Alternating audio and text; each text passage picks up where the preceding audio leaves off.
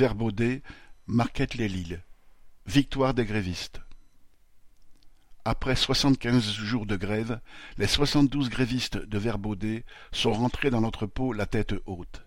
La direction a dû céder entre quatre-vingt-dix et cent quarante euros nets d'augmentation de salaire, l'embauche de trente intérimaires, l'abandon des menaces de licenciement contre les grévistes et le paiement du treizième mois sans déduction des jours de grève. Avant la grève, cela paraissait impossible.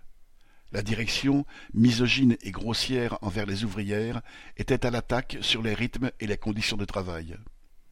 Lors des négociations annuelles NAO de 2023, les syndicats majoritaires avaient signé pour 650 euros de prime, mais 0% d'augmentation.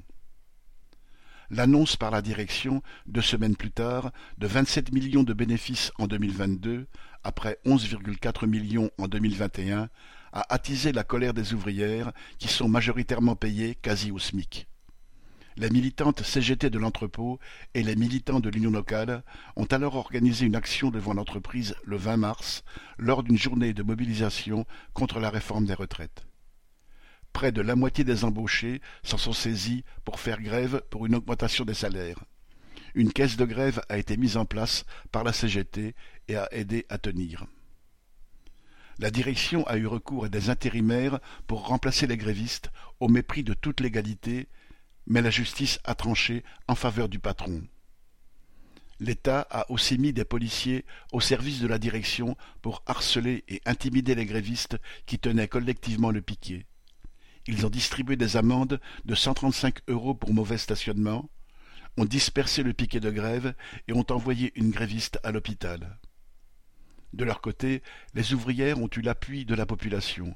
Chaque jour, des soutiens extérieurs à l'entreprise sont venus renforcer les grévistes, apportant les uns un encouragement, d'autres de la nourriture, du café ou de l'argent.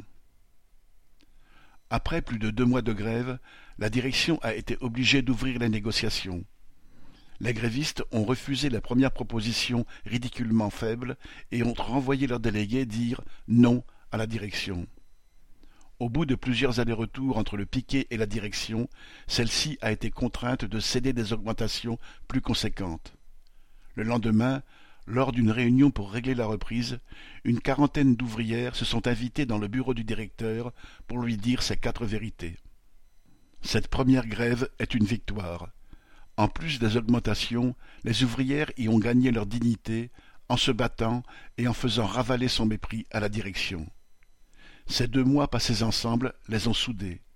Elles ont pu mesurer la complicité de l'État et des actionnaires et, à l'inverse, la solidarité des travailleurs avec les grévistes. Ces leçons et victoires seront utiles pour l'avenir. Le dernier jour, les ouvrières en discutaient déjà. Citation. Cette fois, on a été prise au dépourvu. La prochaine fois, on se sera préparé. Correspondant Hello.